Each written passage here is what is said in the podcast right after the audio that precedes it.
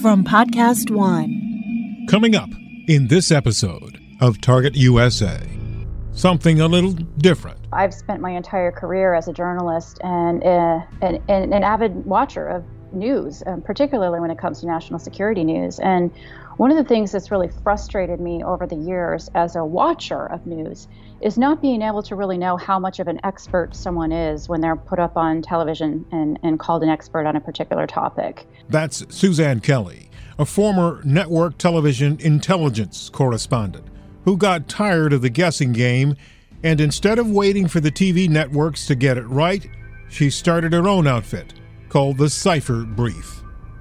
What I really wanted to do, I felt like national security was so important to get right that we had to have people, we had to be hearing from people who actually had real expertise. They've been in these jobs, they've led organizations. We needed to have people who were able to strip the politics out of it enough so that we could bring some common sense understanding of the issues and a clearer idea of what policy maybe should look like moving forward. And we needed to be able to deliver that to people on a regular basis. So, what exactly is the Cipher Brief? How does it work? What's their objective? And where can you find them? Coming up on this edition of Target USA, the National Security Podcast. From WTOP in Washington, D.C., this is Target USA.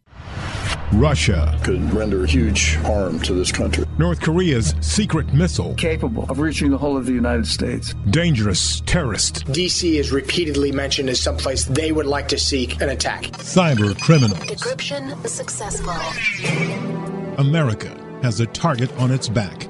And on this program, we investigate the threats, the people behind them, the agencies fighting them, and the impact on you. This is Target USA, the National Security Podcast. I'm JJ Green. The collection of voices you're about to hear have three things in common. Jim Clapper, Director of National Intelligence.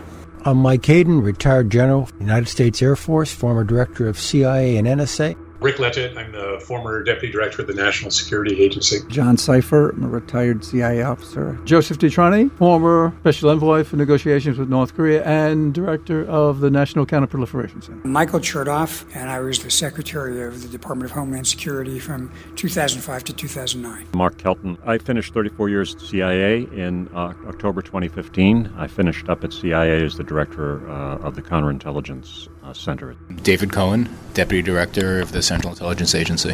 What they have in common, specifically from our point of view, is they've been guests on this program. Number two, they're all former members of the intelligence community. And the third thing is actually a person. You probably have seen her on television. An ambassador is killed, U.S. embassies under siege as protests spread across the Muslim world. Should U.S. intelligence have seen all of this coming? Or maybe they did have a hint that trouble was looming. Joining us now, CNN's intelligence correspondent Suzanne Kelly. Suzanne Kelly is one of the most respected intelligence correspondents in the country. Well, we know that the Syrian government has come out and said they're only going to use those weapons against foreign forces if they do. But I tell you, the concern among U.S. officials is still whether or not the Assad regime has control of all those chemical and biological weapons that are inside the country. And one thing that she's well known for is source development. So, as you heard her say, she was frustrated with the fact that watching television news, specifically national security, which is what we're all about, it's sometimes impossible to tell what kind of expertise the people we're watching have. How deep is their experience? Do they know what they're talking about? And is what they're talking about relevant? Does it matter? Oftentimes we read, see on TV, listen to on radio or on podcast people who don't necessarily know enough about a situation or an issue, a person or a place to give it the correct or appropriate national security perspective. That's something that Suzanne Kelly wanted to fix, but didn't necessarily want to wait on newspapers, television, or any other media to do it. So she did it herself. What she did was start a publication called The Cipher Brief. And all of those voices that you heard at the top of the show are connected to her and The Cipher Brief, which is one of the most informative, incisive, and trustworthy publications anywhere. So, considering our national security roots, we wanted to know more, so we invited her for a chat. First off, what is the objective behind the cipher brief? What is it? It's such a great question, JJ. You know, I've spent my entire career as a journalist and uh, an, an, an avid watcher of news, um, particularly when it comes to national security news. And one of the things that's really frustrated me over the years as a watcher of news is not being able to really know how much of an expert someone is when they're put up on television and, and called an expert on a particular topic. Um, what I found is that's not always the case. And we've seen that, we've seen examples of that across a number of networks over just the last couple of years. What I really wanted to do, I felt like national security was so important to get right that we had to have people, we had to be hearing from people who actually had real expertise. They've been in these jobs, they've led organizations. We needed to have people who were able to strip the politics out of it enough so that we could bring some common sense understanding of the issues and a clearer idea of what policy maybe should look like moving forward. And we needed to be able to deliver that to people on a regular basis. So, you know, I went out to a number of the sources um, that I had worked with in my prior life as an intelligence correspondent and just kind of laid it out and said, listen, if we promise to, you know, try to stay out of politics as much as possible, if we promise to focus on these issues and bring a diverse range of opinion, they don't always agree with each other, you know, is that something you'd contribute to? And far and away, almost everyone I talked to said, absolutely, there's a need for this today, particularly in this media landscape. There's a need for this. So we'd be happy to sign up for it. What's happened as a result is not only are we now, in my opinion, giving a better service to people who want to understand these issues, but we've created this entire community of people who now use it as a resource. So, and that's the national security influencers who uh, make up a large part of your audience. You're right. And um, the audience, speaking of which, um, you know, wants to hear, see, and uh, read things that make sense to them and help them to put things into context. So, in looking at your site, I see often, you know, there are former CIA directors or former national security advisors or, uh, you know, former um, FBI uh, types. Um, so, how much of the information that you're getting from these people do you believe is actually um, um, shall we say, still viable. I mean, that's one of the key yeah. issues with you know these people is after a while they're kind of cut out of the loop. So are these folks still um, still still viable to you? Yeah, absolutely. Uh, we, you know, we're very fortunate in that we have contributors who have actually led the CIA led the NSA, who have worked in the White House, briefed the president. But we also have contributors who have spent their entire careers undercover and who have never done anything publicly before writing for the cipher brief. Mm-hmm. When you're able to kind of combine that mixture together, the level of expertise that you get is phenomenal. And we don't have the problem of people being disconnected once they're out of government. There's a really active uh, conversation going on uh, among people who get out. And of course, you know this because you've covered this for as long as I have. They talk to each other, they stay connected, they share information. You know, the downside was before you had to be in that inside circle to understand what those conversations were meaning. You know, what they were, what they were um, considering, or as they looked at what's going on around the world. The, the upside now is they're sharing that information on the cipher brief. So you're all of a sudden an insider. I think it's gotten the attention of, you know, not only journalists, like you said, but former leaders of organizations who are like, wait a minute, this actually isn't as bad as we thought it would be engaging with the media, and we are able to get our messages out there. So a lot of our experts who wrote for us first are now being widely quoted, you know, in news organizations around the world. That's something I didn't really plan for. Um, but I think it's it's gone a great way in sort of helping elevate the level of the conversation that we're having around these issues.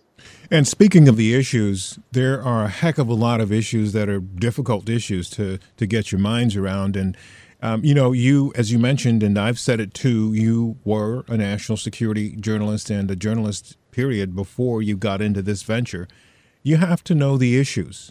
Um, being in the executive running this organization, you have to have some idea of what's important to the world, and, and you have to have some historical background on that. And I believe you do, just based on knowing you. But it seems as though what you're putting out there um, every day seems to essentially broadcast that same message. So I wanted to ask you about a few of those issues. Which ones do you think are the most important at this point um, as we look at as we look at this this complex milieu that the U.S. is facing when it comes to intelligence and, and other issues? Such a great question, JJ. And I think that's the one thing everybody would like answers to. You know, we put together something called our annual threat report every year. And General Hayden was kind enough to present our threat report at uh, our second annual conference about a month ago. And by and far, um, China is something that needs to stay on the radar in terms of the influence they're having over long term right? China might not rise to the level of day to day terrorism type issues when you're trying to prioritize, oh my gosh, where do I spend my focus and attention? Um, but I think, you know, in the long game, China is is going to be the most me, significant concern. Let me, let me let me jump in real quick to ask, and not to to ruin your train of thought, um, but I've heard that from several several top former officials, including General Hayden himself, that China is something we really have to get right. Why why is that the case? You know, when we think about uh, strategy and intelligence gathering, and we think about ways of gaining influence, um, positioning, um, you know, assets and things like that around the world, I, I, think that's a place where you really have to pay close attention.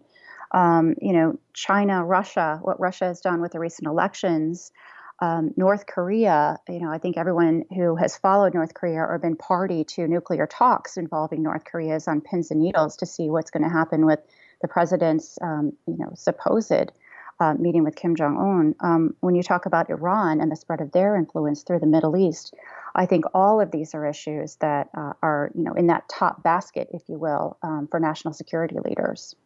And if you look at you mentioned North Korea, Russia, and Iran, and when you look at China in that basket, are any of them more urgent than others? It's just such a difficult question, and I think um, you might get a different answer given the day and how quickly news events change. But I, I do think overall, you know, China is the the one thing I consistently hear from our experts that you need to keep eye on for the long term. Um, the others, you know, I think um, I think it is actually General Hayden who has, you know, made this. This way of uh, sharing these stories as one goes bump in the night you know the other one is, is going to be there every night that you wake up for the rest of your life. Yeah. so um, prioritizing though you, you've gotten to a really interesting point which is understanding these threats and how nervous should we be how scared should we be about um, you know China or Russia or anything else right. when you are sort of an average soccer mom like I consider myself to be versus whether you're a global organization that is um, investing around the world and how might that be impacted I think you know every audience that comes to the cipher brief has a different reason for needing to understand uh, the implications of these issues. And, you know, the implications of these issues mean that they attract the attention of every media in the world especially when you're talking about the U.S. Every single um, uh, media organization in the U.S. every day spends quite a bit of, of, of, of time and effort on all of those issues. Um, and that also means for an organization like you, competition. How do you separate yourself from them? Because I don't want to see CNN when I look at the cipher brief. I don't want to see Fox when I look at the cipher brief or the New York Times, what I want to see, and I'm thinking from the perspective of the person who's a loyal reader uh, of the cipher brief, what they're going to get from you. So, how do you separate yourself from the usual suspects or talking heads that are out there that might, you know, uh, tend to repeat the same stuff? Yeah, I, I, think that's a great question too, JJ. You know, you're never, we're never going to be CNN or Fox, and you know, primarily because that's not what we're setting out to be. I think they have a, a a space and a function, and, and they do it well. What you're going to see with us is a, a, a depth, a layer of depth on understanding these issues and providing context on specific issues that you know a lot of the news networks either don't have the time or or just don't have the appetite uh, to dive into, especially when you literally have a headline a minute rolling out. It seems like these days, you know, to take two seconds to understand, you know, um, the Afghan Taliban's lethal insurgency or you know, whether or not um, Joe DeTrani thinks that, you know, it's just wishful thinking in North Korea or whether we can actually possibly break through to some sort of agreement that could be viable um, future challenges for special operations forces, you know, having an in depth conversation with Mike Vickers about something like that. That's what you're going to get with a cipher brief. You're definitely going to not, not going to get a splashy headline and we move on. We take the time to delve into these issues and to think them through and to provide a range of expertise so that you can make your own decision about how they're going to impact you. That's Suzanne Kelly CEO and publisher of the Cipher Brief. And when we come back, if you want to know what's going on behind the scenes in the intelligence community, there's one section of the Cipher Brief that's just for you. We have this great thing that we put out called the Dead Drop, which I love. It, it drops every Friday, and it's like this inside gossip sheet about what's really going on in the intelligence community. And the Dead Drop pulls no punches. Coming up after a short break on Target USA, the National Security Podcast.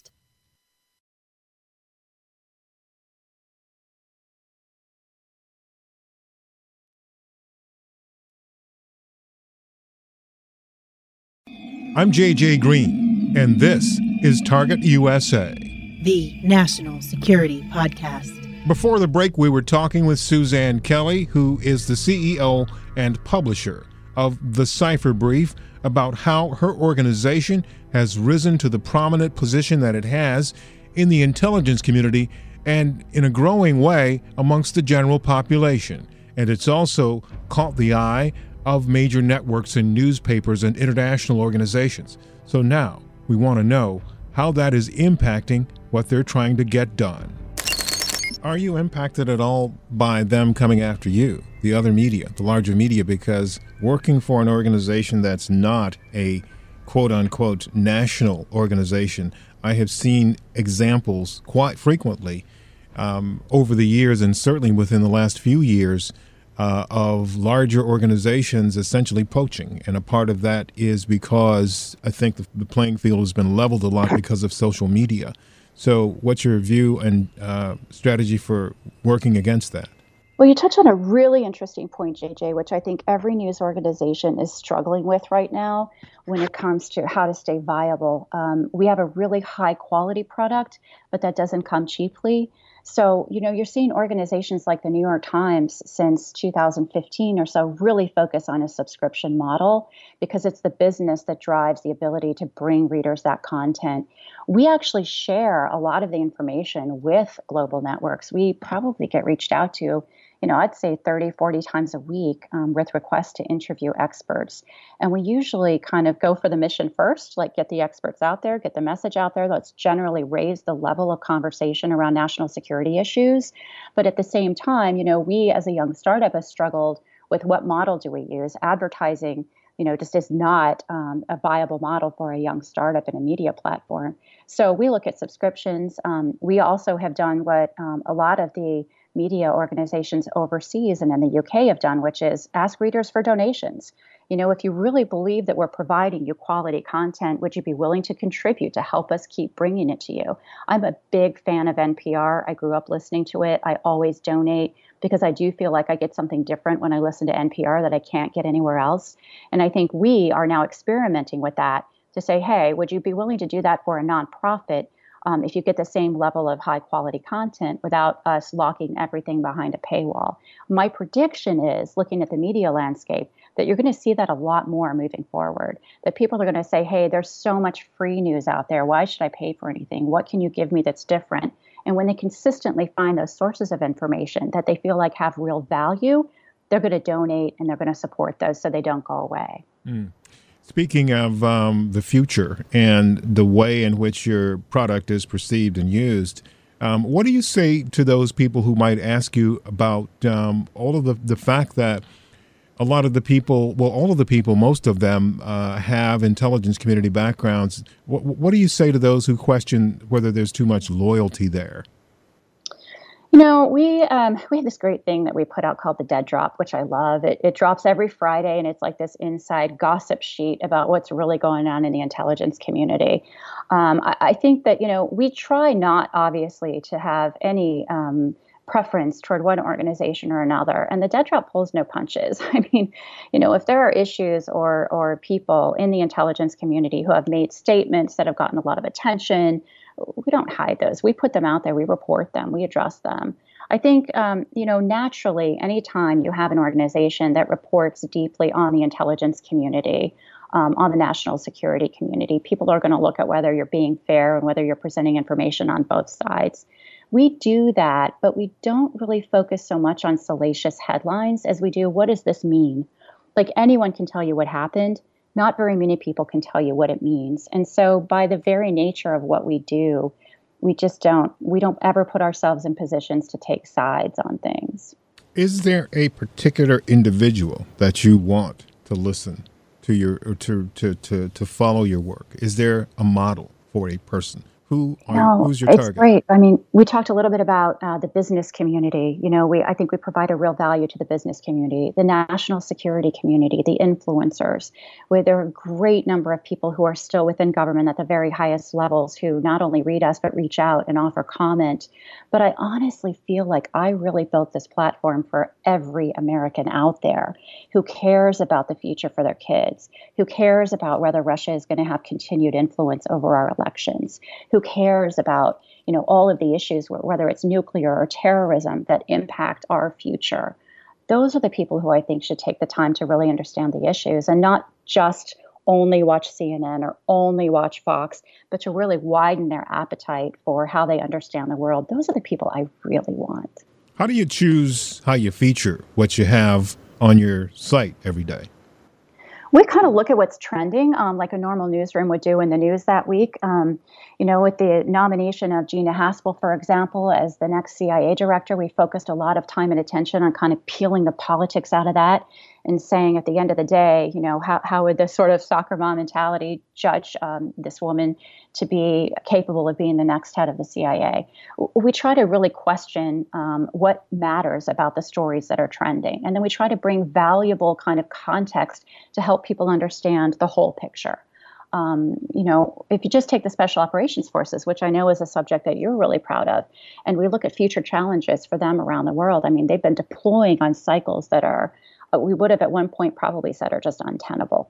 We've been asking for their families to put up with so much sacrifice while they're gone.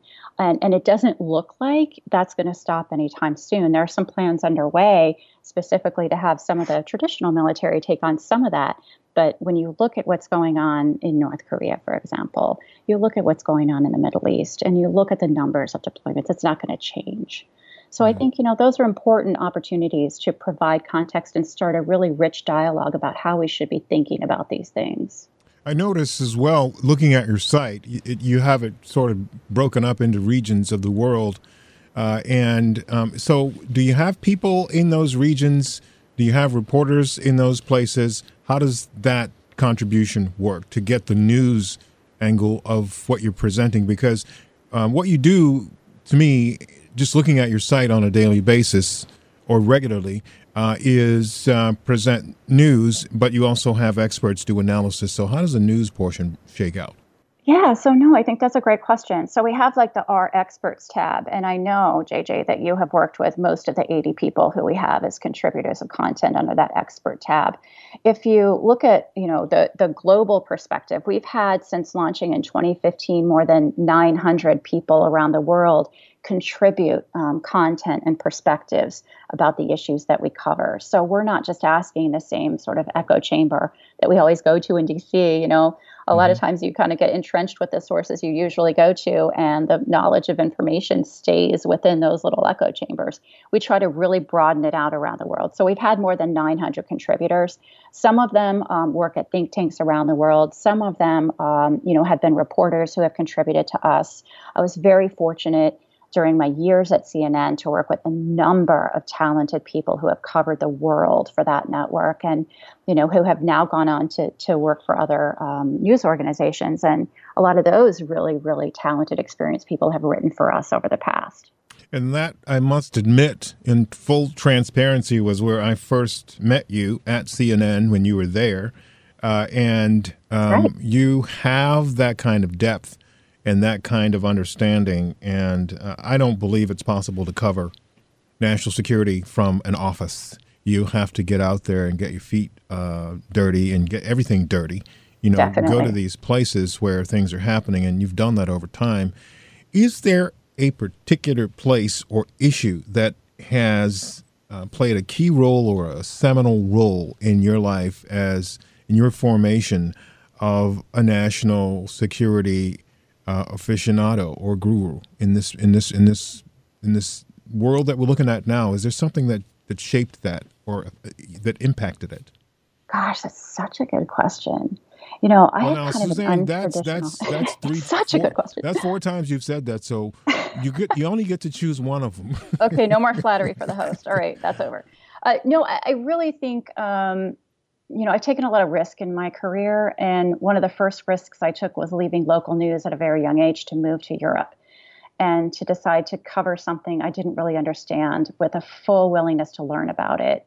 Um, out of taking that risk came the opportunity to become a war zone correspondent. So I went down and covered the Kosovo conflict kind of on my own dime as a freelancer uh, in 1999. And I think that really shaped uh, a lot for me um, how the rest of the world sees things that are going on outside of US borders versus how the US sees it. And then I started to realize over time, oh my gosh, and my parents who were back at home thought very differently about what I was doing overseas because the information they were learning about it was very limited um, to what they could get on their US networks. I think, you know, I- I've always been a big fan of the networks that cover the world. Um, and that do it, you know, 24/7. I tend to to really appreciate the cable's dedication on that front. But I think getting out there um, and kind of understanding for myself that the rest of the world doesn't always see things the way the U.S. sees them, and it does have an impact, probably led to you know me thinking a lot about context um, and about how context in, uh, um, really has an impact on Americans' perceptions of events. And so when I crafted the cipher brief, while probably not being aware that I was building it that way, I, I think that's why I think that did probably have a really key role in why I built it the way I did. One last thing I'd like to ask you, then I'll ask for some thoughts from you. I'm, I'm a little uh, leery about asking this question, but it's something that I think needs to be asked, considering the reality of the world in which you you you you're in. You you describe yourself as a soccer mom. You, Yeah. You're clearly a woman. Uh, Yeah. And you clearly understand, having worked in media, the difficulties that females have faced in Yeah. non-traditional roles and i hate even saying that non-traditional part because unfortunately you know it was true for a very long time uh, and you know things have changed over the years and still haven't gotten to where they should be but you're blazing a trail and like many other women who've come before you so does do you give any thought to that in, in, in the process of your work every day You know, people say that to me a lot, and I think I, I, think real I think real people who trailblaze don't think of themselves as doing that at the time. They think of themselves as being passionate and dedicated to something that they truly believe in. And I think out of that passion, um, you know, sometimes you're fortunate enough to to have people call you a trailblazer. But I don't really think that that's ever what you set out to be.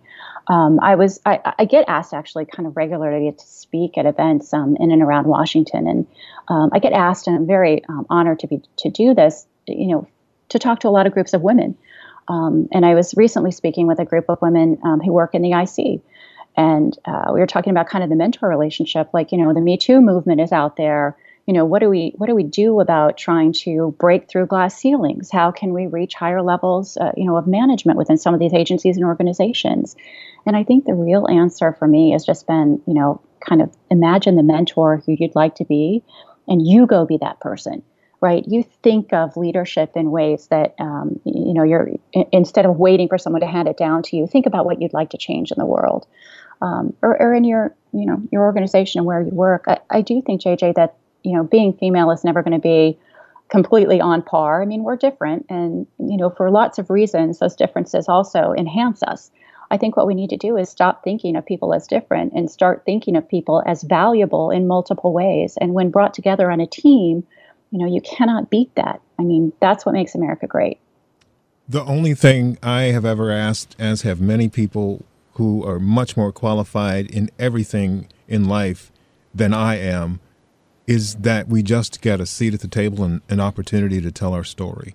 So, Right. and that's what that's that's that's your you that point is is very well taken from the work that you're doing and what you just said. Any famous last words? Oh my gosh, I don't know. I, I hope I, I hope I don't have last words for a long time. they don't have to be famous. I mean, they don't have to be last words forever, but just for this show. I, just for that, I, I'd say, you know, thanks for doing what you do with having the conversations that you allow to happen on the podcast. I think not only to pick up what you just said is having a seat at the pa- table very important, but it's having a seat at the table, having a voice in the conversation, and then not being afraid to get out there and lead. um, I think that's you know that's what I think about the most. And I guess if I had to have last words, um, it would be don't be afraid to get out there and lead. Awesome. Thank you. Thank you so much for joining us. That is Suzanne Kelly, CEO and publisher of the Cipher Brief, and a very, very, very good journalist. I can tell you that for sure. Thank you. Thank you. That's it for this episode. Coming up on our next program. In its quest to return to superpower status, Russia's become something else. Russia is not a superpower in this way. Russia is super problem. Linas Linkevičius, foreign minister from Lithuania, which has had its own big problems with Russia, on our next program, detailing what we need to watch out for. They are members of, uh, permanent members of uh, Security Council, United Nations, the council which is supposed to stay on the guard of peace uh, system in the world, uh, but they are violating these laws themselves, undermining system and also trust uh, mm-hmm. to the uh, legality of, of, of United Nations. And he'll tell us exactly how to deal with Russia. Thank you for listening, and thank you for your support. Please subscribe to our podcast, and also let me know what you think. Send me an email at jgreen at WTOP.com. That's the letter J, the color green, at Whiskey Tango Oscar Papa, jgreen at WTOP.com. I'm JJ Green, and this is Target USA, the National Security Podcast. If you like this podcast, check out the Dennis Miller option every Wednesday at Podcast One. The snarky king of comedy is back to provide his no holds barred opinion on current events, politics, pop culture, and whatever else is on his mind. Check out the Dennis Miller option at Podcast One and Apple Podcast. Also, remember to rate and review. Now, stay tuned for the latest headlines from the Associated Press.